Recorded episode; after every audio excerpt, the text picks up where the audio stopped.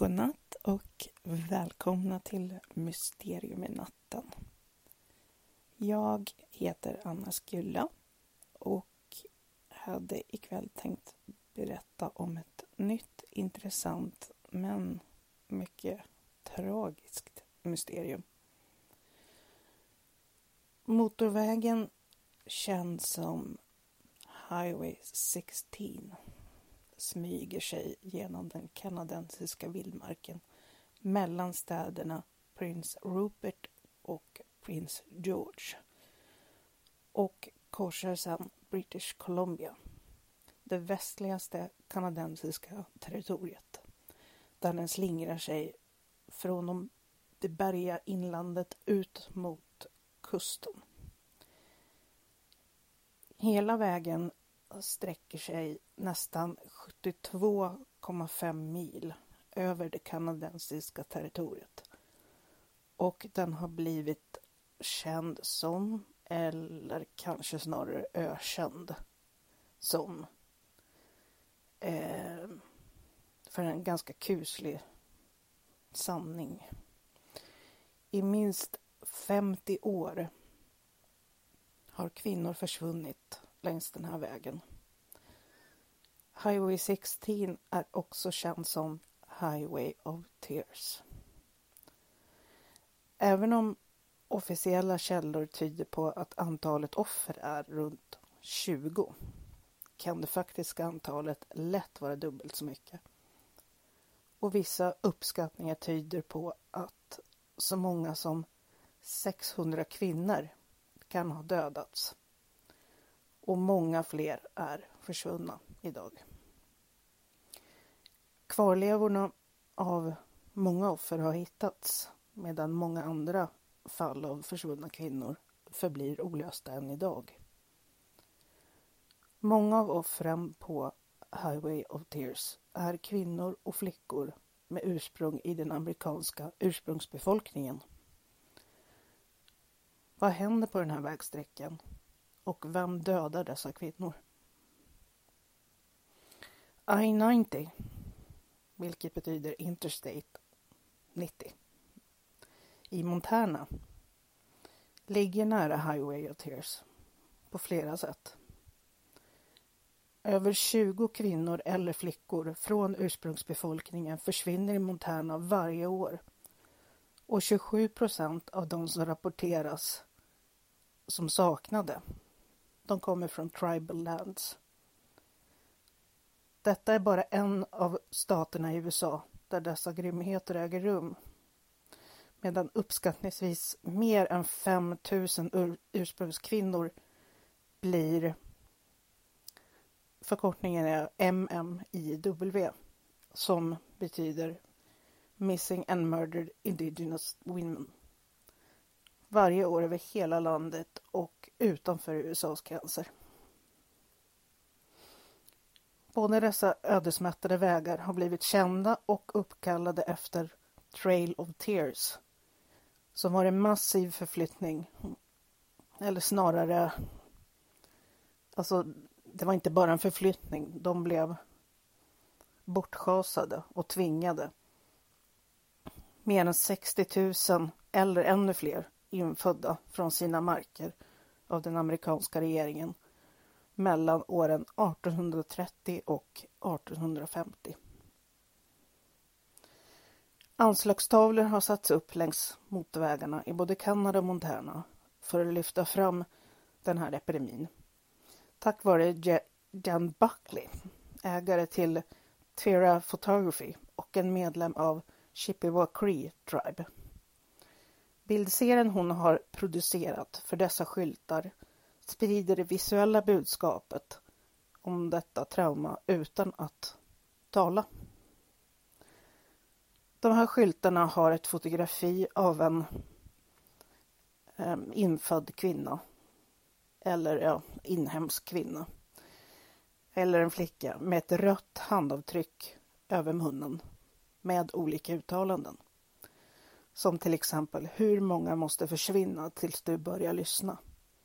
Och vi kommer att höras. Det finns för närvarande tre av dessa skyltar i Missoula, Billings och Havre i Montana. Det finns ytterligare två på väg upp i Polson och Great Falls. Det finns oändligt många kvinnoöden att berätta om som har just med de här vägarna att göra. Det här är ett av dem.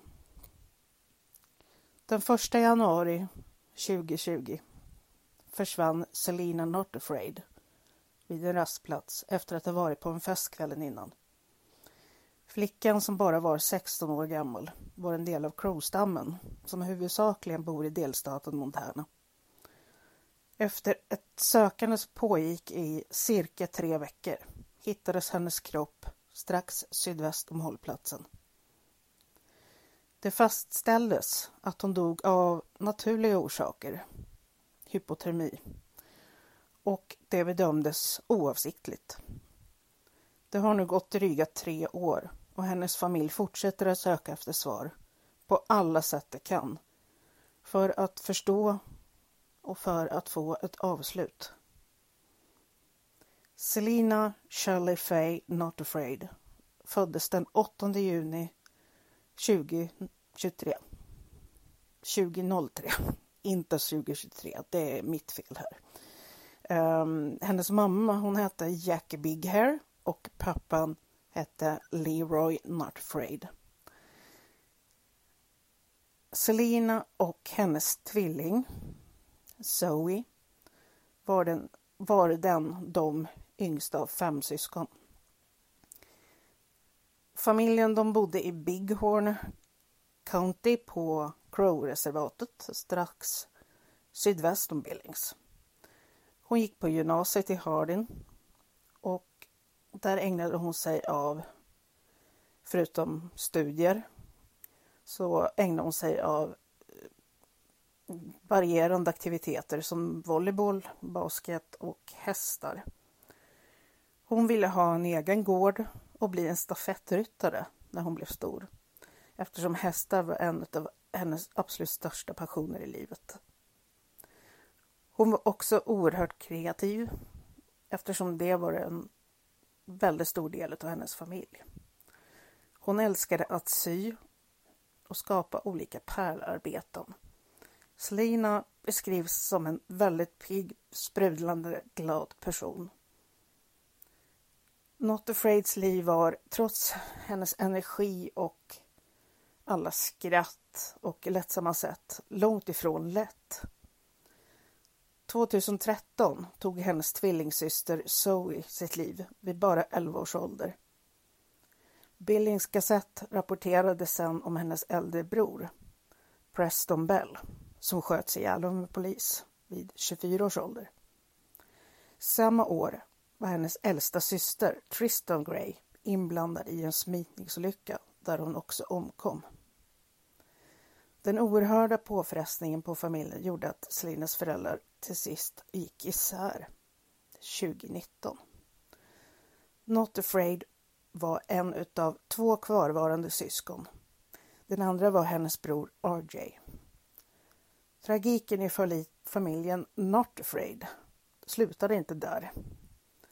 Och två år senare så försvann Selena från ett rastställe mellan Billings och Hardin och skulle senare hittats död bara en mil från där hon senast sågs.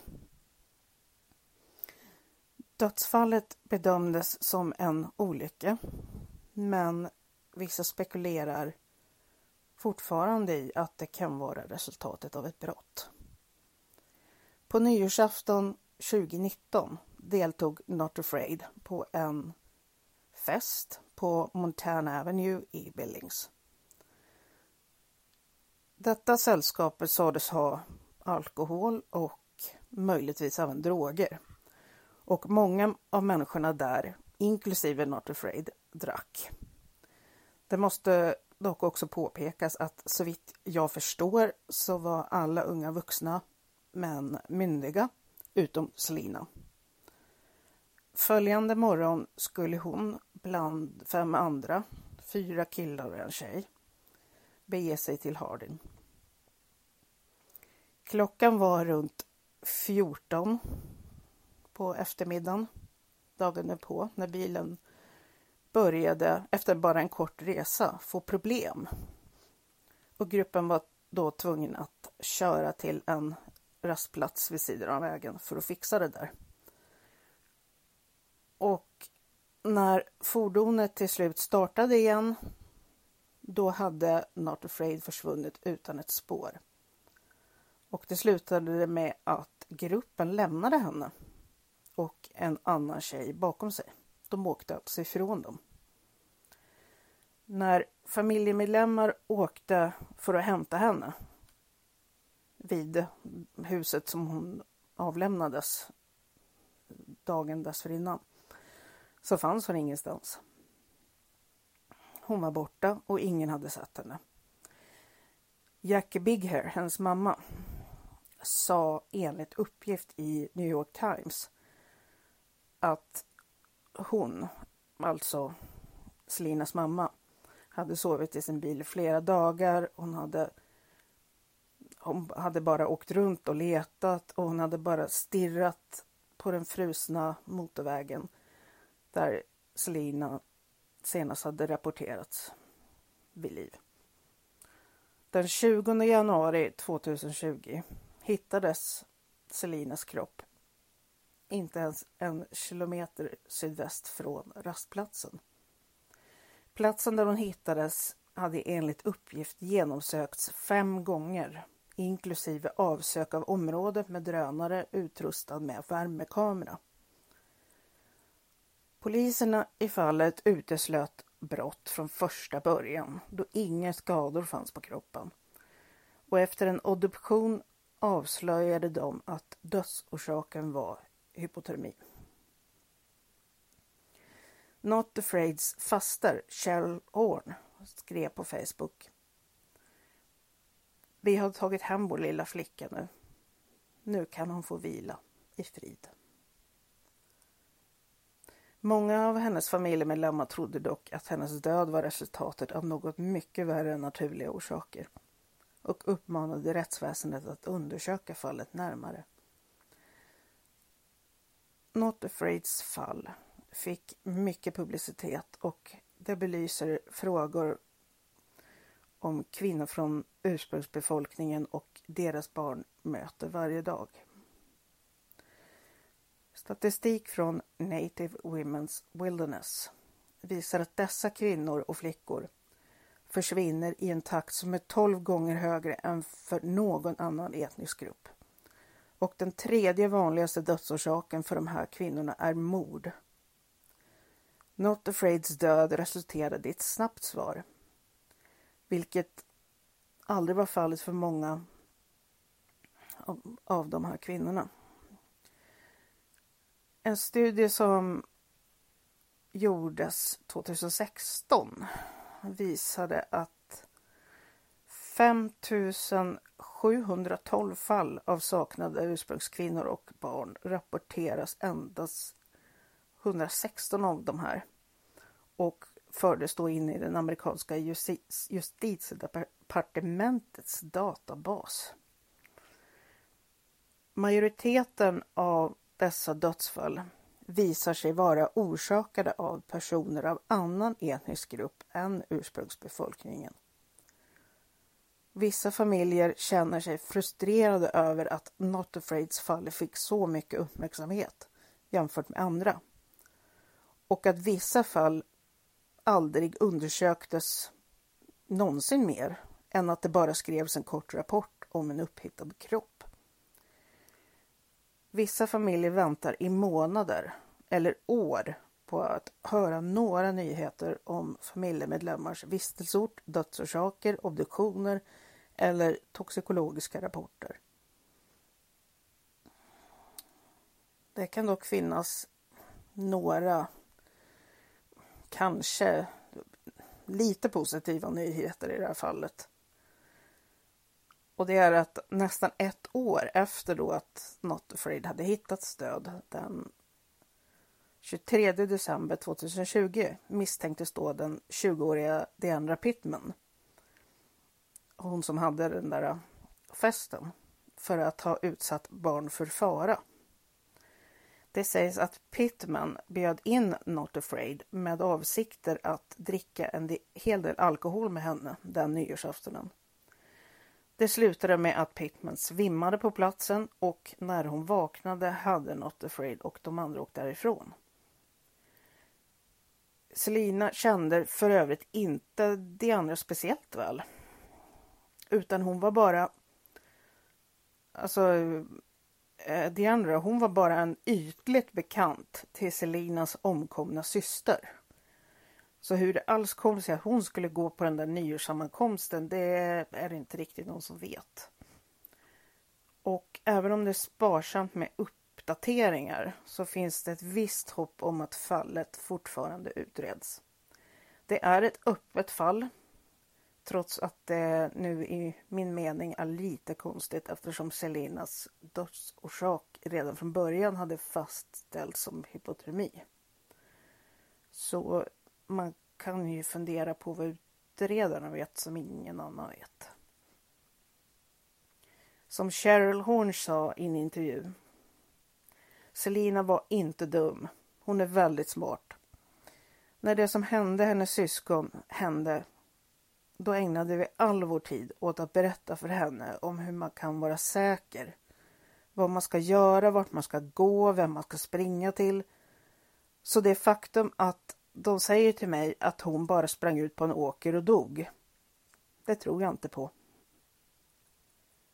Enligt den andra tjejen som blev kvarlämnad tillsammans med Selena vid rastplatsen, så hade Selena sagt till henne att hon bara ville försvinna och sen sprungit ut på åkern mot skogen. Den här tjejen hämtades av en anhörig någon timme efter att hon och Selena blivit lämnade på platsen. Då satt hon i ett dike och skrek. Hon hade inga skor och hon hade sönderrivna byxben. Hon har aldrig lämnat ett tydligare vittnesmål till händelseförloppet än att Selena bara sprang ifrån henne. Hur konstigt nu än kan låta. Ingen av de andra passagerarna i bilen har heller kunnat ge ett enda vittnesmål som stämmer överens med varandras. Och frågan är då om de var berusade när de körde längs I nittio eller om det kan finnas ett annat skäl. Att bara finna en försvunnen person, oavsett under vilka omständigheter, är långt ifrån tillräckligt. Selena har till dags dato inte fått den rättvisa hon förtjänar. Precis lika lite som alla de andra kvinnorna som är och förblir som uppslukare av de djupa skogarna i Montanas och Kanadas ganska ogästvänliga landskap. Det var allt för denna småkalla söndagskväll. Nästa vecka tar jag itu med ett av de mest mystiska och kontroversiella U F O-bortföranden. Jag måste varva lite ämnen så att det går att sova efter att podden har tagit slut. Håller inte med om det. Jag hoppas i alla fall att ni sover så gott. Så hörs vi om en vecka. Puss puss!